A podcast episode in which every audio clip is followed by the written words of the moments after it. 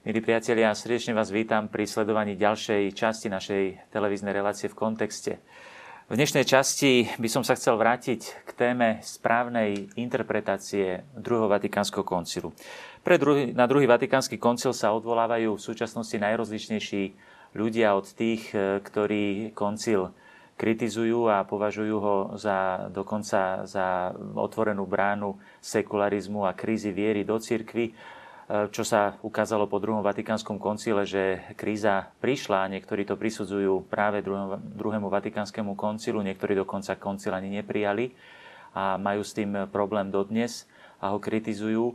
Na druhej strane aj ľudia, ktorí sú liberálne zameraní a ktorí chcú akúsi novú cirkev, sa často odvolávajú na druhý Vatikánsky koncil. V ostatných rokoch sa vytvorilo niečo ako mýty o druhom Vatikánskom koncile, to znamená určité virtuálne skutočnosti, ktoré nezodpovedajú samotnému druhému Vatikánskemu koncilu. A tak by som vás chcel pozvať v dnešnej relácii, aby sme sa k týmto témam vrátili. Na Slovensku vyšla v ostatnom čase aj nová kniha Radosť Evanjelia na Slovensku, o ktorej bola diskusia aj na tohtoročných bratislavských Hanusových dňoch. A výrazy ako nová teológia, pokoncilová teológia, nové modely v cirkvi, svetová cirkev, otvorená cirkev, teológia druhého Vatikánskeho koncilu sa často opakujú v tejto knihe. A považujem za veľmi dôležité, aby sme sa k tejto téme vrátili, aby sme porozumeli hĺbšiemu kontextu toho, čo to koncil bol, ako vznikol a ako sa vyvíjala situácia v cirkvi po druhom Vatikánskom koncile. V tejto knihe, ktorú spomínam, Slovenská cirkev je predstavená ako uzavretá, klerikálna, ktorá ešte nikdy ani len nepremýšľala o dokumentoch druhého Vatikánskeho koncilu a nechce tento koncil aplikovať do praxe. Na Slovensku sú podľa tejto knihy preferovaní kňazi, ktorí študovali v Ríme, ktorí sú konzervatívneho razenia, sú uzavretí a nehlásia sa k odkazu druhého Vatikánskeho koncilu. Takže keďže k takýmto kňazom patrím aj ja, tak by som si dovolil sa k tejto téme ešte trošku vyjadriť. Vraj slabá realizácia uzáverov druhého Vatikánskeho koncilu na Slovensku zaiste súvisela aj s rezervovaným prístupom ku koncilu, aký bolo možné vnímať vo vedení cirkvi v Ríme. Áno, počujete dobre. Pápež Jan Pavol II vraj pozastavil realizáciu záverov druhého Vatikánskeho koncilu o pápežovi Benediktovi XVI ani nehovoriac. Až nástupom pápeža Františka sa vraj začal realizovať druhý Vatikánsky koncil na novo. A tak sa pozrieme spoločne na kontext druhého Vatikánskeho koncilu, na mýty i na virtuálnu realitu, ktoré sa okolo neho tvoria. Vítam vás pri sledovaní ďalšej časti našej relácie V kontexte.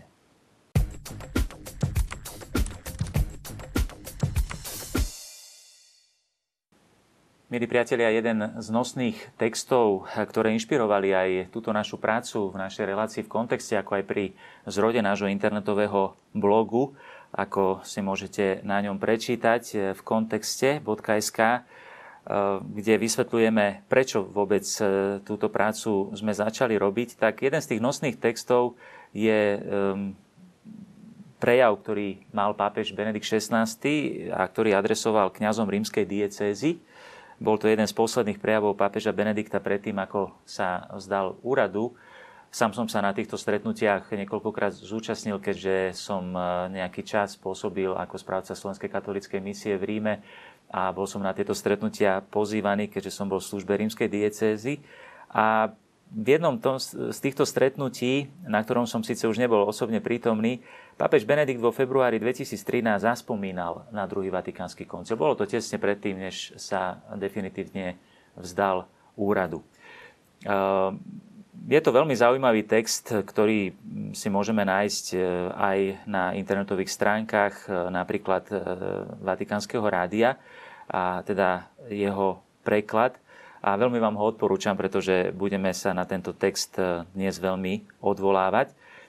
Pápež hovoril o tom, že, ako som to už aj spomínal viackrát v tejto relácii, ale chcel by som sa tomuto textu venovať dnes trošku hlbšie, hovoril, že pravý koncil bol koncilom otcov. Bol tu však ešte aj iný koncil, koncil médií, bol akoby osobitným koncilom sám v sebe a svet vnímal koncil práve týmto spôsobom, prostredníctvom médií. Myslím, že tento fenomén v cirkvi pokračuje aj naďalej. Jedna vec je, čo sa v cirkvi v skutočnosti deje, a druhá vec je, ako to môže vnímať povedzme spoločnosť, ktorá je o týchto veciach informovaná, najmä prostredníctvom médií. Pokračuje pápež Benedikt, že tento koncil médií sa uskutočňoval, teda ten skutočný sa uskutočňoval v prostredí viery, ktorá hľadá porozumenie sebe samej, ako je porozumenie Božích znamení v danej chvíli. Zároveň chcel odpovedať na Božie podnety vo svojom čase a objaviť v Božom slove slovo prednešok i zajtrajšok. Ozajstný koncil sa snažil o fides querens intellectum, teda viera, ktorá sa snaží porozumieť. Koncil novinárov sa samozrejme v tejto atmosfére nerealizoval, pôsobil v rámci kategórií dnešných médií mimo viery. Bol koncilom politického boja, zápasu o moc medzi rôznymi prúdmi v cirkvi. Prirodzene médiá sa postavili na tú stranu, ktorá viac vyhovovala zmýšľaniu ich sveta. V tomto pohľade im záležalo na decentralizácii cirkvi, išlo im o moc pre biskupov a tiež vo výraze Boží ľud hľadali udeľovanie moci laikom, venovali sa trojtej otázke pápežskej moci prenesenej na biskupov a potom na všetkých, čo vlastne vytváralo zvrchovanosť ľudu. Tento návrh považovali za potrebný schváliť, promulgovať a uprednostniť. Čiže pápež Benedikt hovorí v tomto prejave a v tomto spomínaní o tom, ako sa aj po koncile postupne vytvárala určitá virtuálna realita pri pohľade na koncil, čiže sa začali vytvárať určité mýty, ktoré sú nepravdivé, ktoré jednoducho nezodpovedajú realite. A hovorí, že tento koncil médií mal prístup ku každému. Stal sa dominantným, veľmi účinným a spôsobil mnohé pohromy, nespočetné problémy a veľa utrpenia. Zatvorené semináre, kláštor, vyprázdnenie liturgie z posvetná. Čiže hovorí, že tá kríza cirkvi, ktorá nastúpila po druhom Vatikánskom koncile, bola možno ovocím nie tak koncilu samotného, toho reálneho, toho skutočného, ale toho virtuálneho, toho určitého mýtu, ktorý sa vytvoril o koncile a ktorý v mene koncilu v podstate realizoval sekularizáciu a odpad od viery. Pápež Benedikt povedal, skutočný koncil mal ťažkosti sa uskutočniť a skonkretizovať svoje posolstvo. Virtuálny koncil dokonca hovorí, že bol silnejší ako koncil skutočný. A to samozrejme hovorí nielen v tom sekulárnom prostredí, ale v samotnej cirkvi.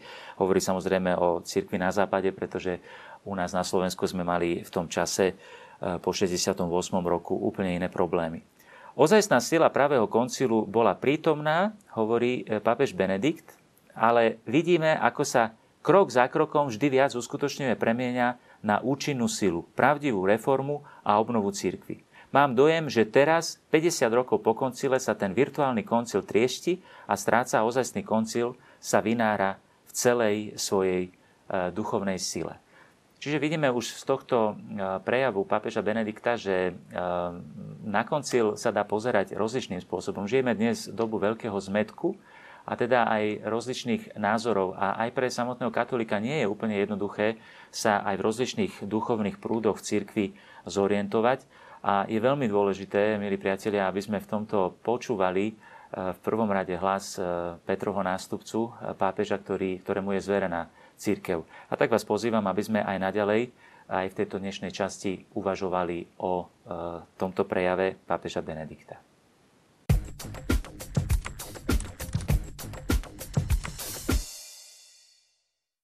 Priatelia, ako sme spomenuli, existujú dva koncily, druhé vatikánske koncily. Ten virtuálny, ktorý sa vytvoril ako určitý mýtus, určitá zjednodušená názorová klíma o koncile, častokrát sa na ne odvolávajú ľudia, ktorí nikdy nečítali jeho dokumenty a ktorí ho nepoznajú. A na druhej strane potom ten skutočný, reálny koncil, ako ho chceli otcovia koncilu, ako ho chceli biskupy z celého sveta, ktorí sa zhromaždili v Ríme, aby riešili otázku, ako predkladať vieru súčasnému svetu, modernému svetu, ktorý sa stále viacej v procese sekularizácie vzdialuje viere a jej kategóriám.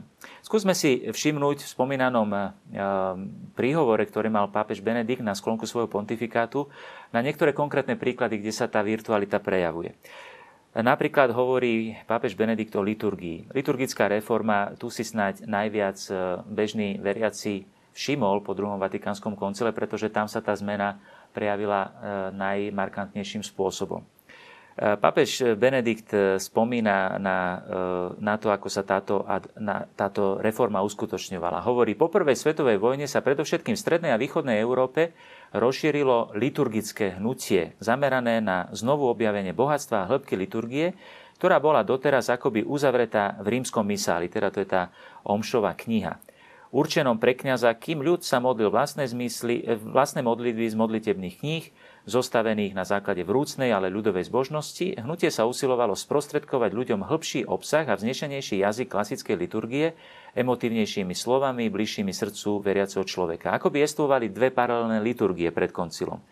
Kňaza s ministrantmi, ktorý celebroval svätú omšu podľa misála, a laikov, ktorí sa počas svätej omše modlili zo svojich modlitebných kníh.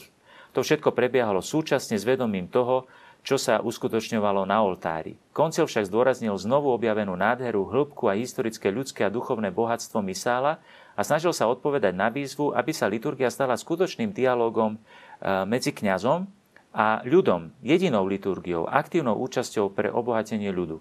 Keď sa teraz obzerám späť, vidím, aké užitočné bolo začať práve s liturgiou, pretože tak zažiaril primát Boha a prvenstvo adorácie. A potom vysvetľuje konkrétne prejavy tej liturgickej reformy, ako sa uskutočnila. Snáď jedným takým veľmi dôležitým aspektom, o ktorý išlo druhému Vatikánskemu koncilu, bola zrozumiteľnosť.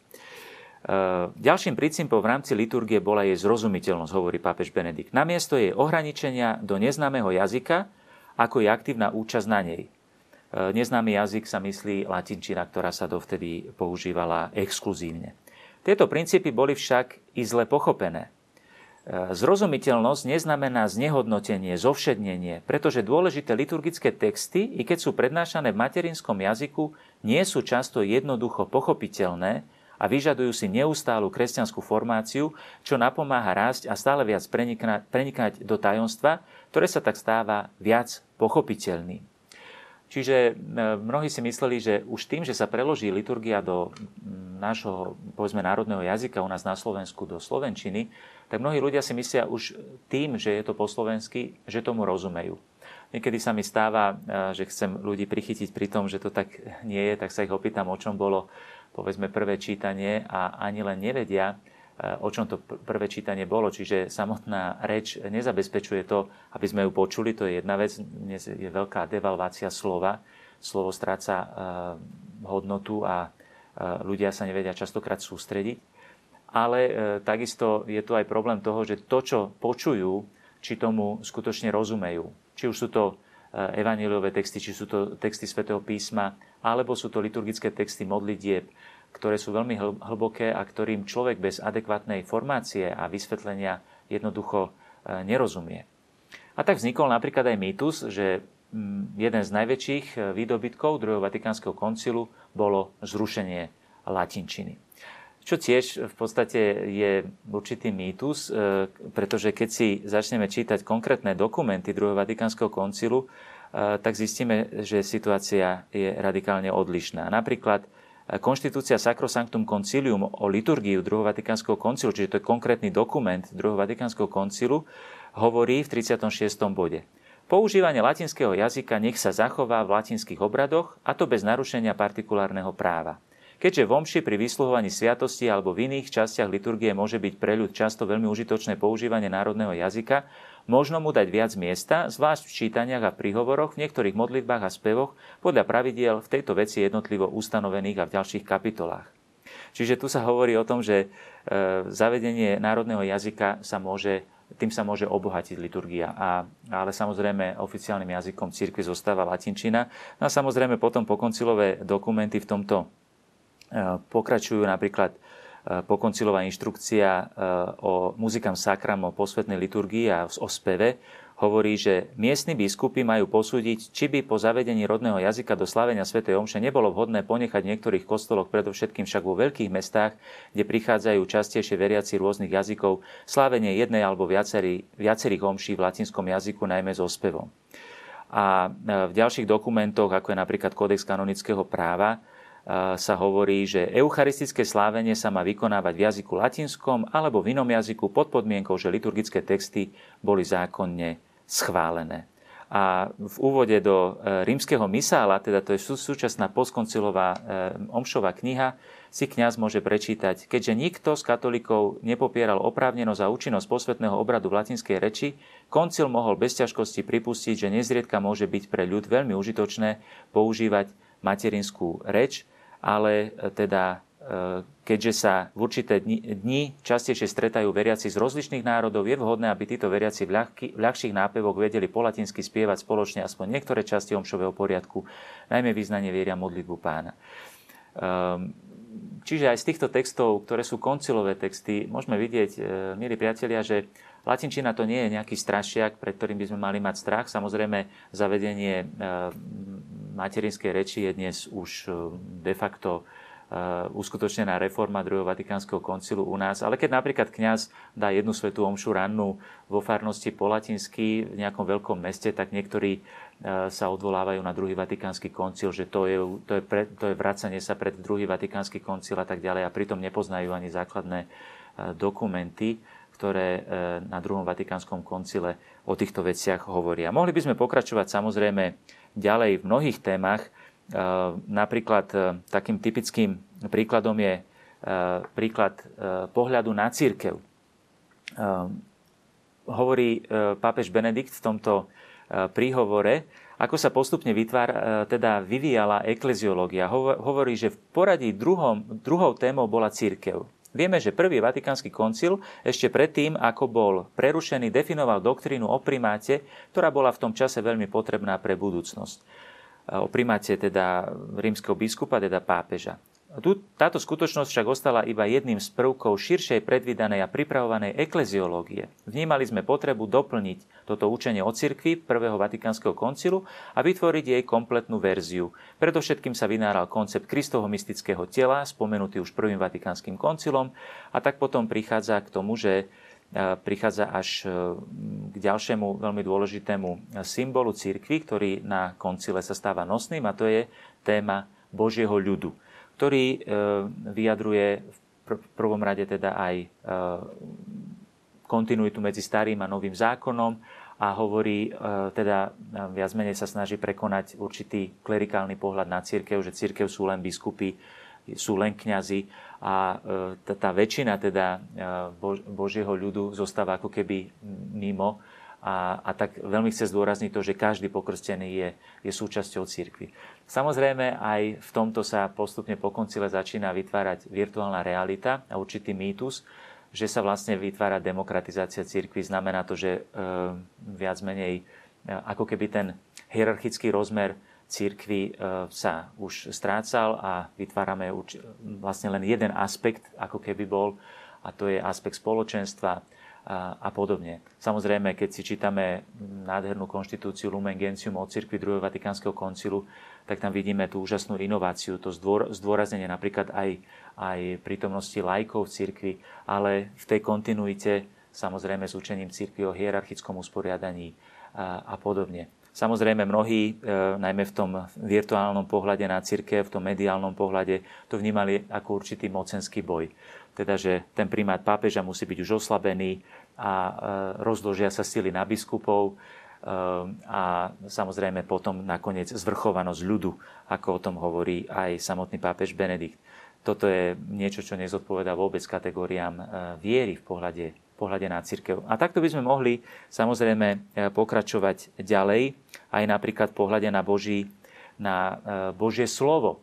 Pápež v jednom rozhovore s kňazmi na ukončenie kňazského roku v roku 2010 povedal v reakcii na otázku jedného kňaza tieto slova: povedal by som teológom vo všeobecnosti, nemajte strach z tejto vidiny vedeckosti, pretože napríklad v pohľade na Božie slovo sa takmer dogmatizoval tzv. Vedecký prístup, tzv. Historicko-kritická metóda, ktorá úplne stratila pohľad viery na Božie slovo. Že sa stratilo to, že Božie slovo, Sväté písmo je Bohom vnúknuté a treba ho čítať v kategóriách viery. A tak sa absolutizovali tie tzv. Vedecké prístupy, A pápež Benedikt povedal, nemajte strach z tejto vidiny vedeckosti. Ja sledujem teológiu od januára 1946 a teda videl som už takmer 3 generácie teológov a môžem povedať, hypotézy tých čias a potom 60. a 70.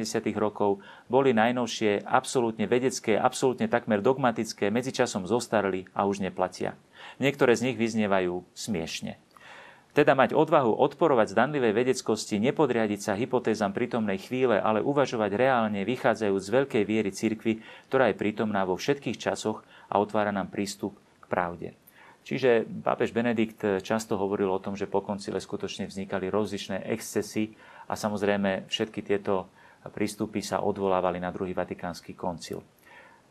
Samozrejme, takto vzniká dojem, keď si čítame konkrétne dokumenty druhého Vatikánskeho koncilu, tak povieme, na čo sa vy vlastne odvolávate, keď povedzme hovoríte veci, ktoré prisudzujete druhému Vatikánskemu koncilu, ale ich tam v tých dokumentoch nikde nenájdeme.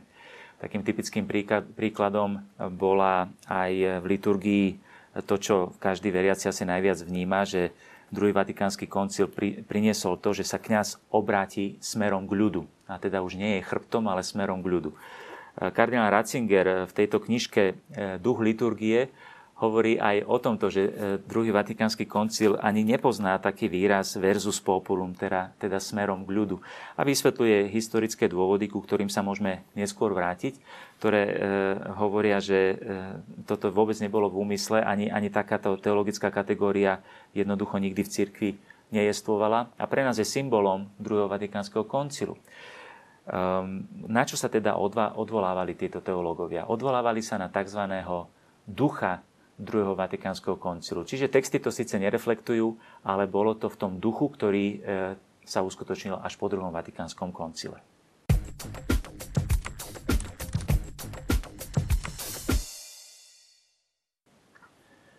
Priatelia, keď hovoríme o duchu druhého Vatikánskeho koncilu ako o určitej virtuálnej realite, ktorá nezodpovedá tomu skutočnému koncilu, by som chcel upozorniť ešte aj na to, že autori spomínanej knihy, ktorú som spomínal na začiatku, tvrdia, že vraj slabá realizácia uzáverov druhého Vatikánskeho koncilu na Slovensku zaiste súvisela aj s rezervovaným prístupom ku koncilu, aký bolo možné vnímať vo vedení cirkvi v Ríme.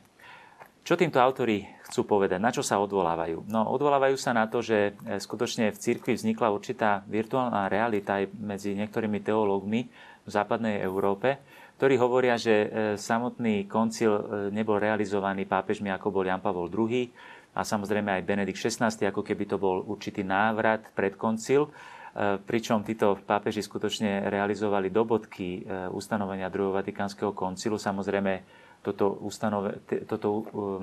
realizovanie uzáverov druhého Vatikánskeho koncilu mohlo byť jedine postupné. A tak nás to privádza k jednej téme, ktoré by som sa chcel dotknúť ešte v dnešnej časti našej relácie. Napísal som svojho času ešte v roku 2013 o tom článok, že aj pápež František odmietol tzv. Ducha druhého Vatikánskeho koncilu. A poukázal som v tomto článku na to, že pápež František vlastne sa prihlásil k pohľadu na cirkev, ktorá bola vlastná pápežovi Benediktovi, a ktorý, čo vlastne popiera toto tvrdenie, že by pápež Benedikt nejakým spôsobom bol zastavil túto realizáciu druhého Vatikánskeho koncilu. Súvisí to skôr s tým, že existujú dve dôležité interpretácie koncilu. Je to tzv. Interpretácia continuity, ktorá chce vidieť druhý Vatikánsky koncil ako ten, ktorý je určitým pokračovaním celej tradície cirkvi. A teda treba ho čítať a interpretovať vo svetle tradície 2000-ročnej cirkvi. Pamätám si, ako jeden z profesorov našich v Ríme hovoril často, keď niekto povedal niečo, čo nepovedal koncil, a častokrát takíto teológovia hovorili, ale koncil o tom nehovorí. On povie, prepáčte, ale koncil nepovedal všetko.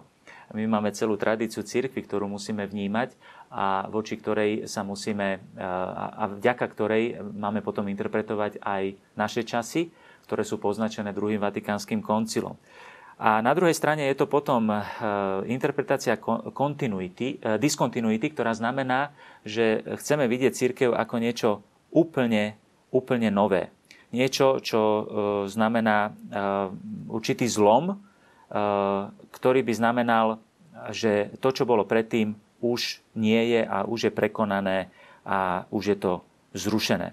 Pápež František adresoval arcibiskupovi Agostinovi Marketovi jeden list, ktorý bol potom aj zverejnený. Agostino Marketo je vlastne jeden z interpretov druhého Vatikánskeho koncilu, ktorý je práve týmto exponentom tej interpretácie kontinuity. A tento vydal knihu, ktorá nesie názov Pontifikálny úrad a episkopát od prvého milénia k druhému Vatikánskemu ekumenickému koncilu.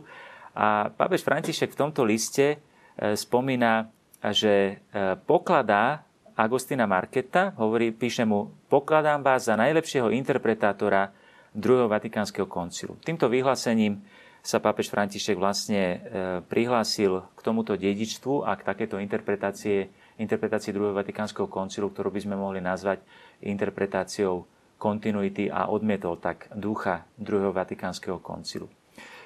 Pápež Benedikt na konci toho príhovoru kňazom, o ktorom som hovoril od začiatku tejto dnešnej časti relácie, napokon v posledných slovách povedal toto. Zdá sa, že 50 rokov po koncile vidíme, ako sa tento virtuálny koncil rozpadá, teda ten koncil médií, ten koncil sekularizmu, ako sa stráca a objavuje sa pravý koncil s celou svojou duchovnou silou. Je našou úlohou práve v tomto roku viery, počínajúc týmto rokom viery, aby sme pracovali na tom, že by sa koncil so svojou silou Ducha Svätého uskutočňoval a stal sa skutočne obnovenou cirkvou. Dúfame, že Pán nám pomôže. Ja, utiahnutý s mojou modlitbou, budem stále s vami a spoločne pôjdeme ďalej s Pánom. V istote Pán víťazí, ďakujem.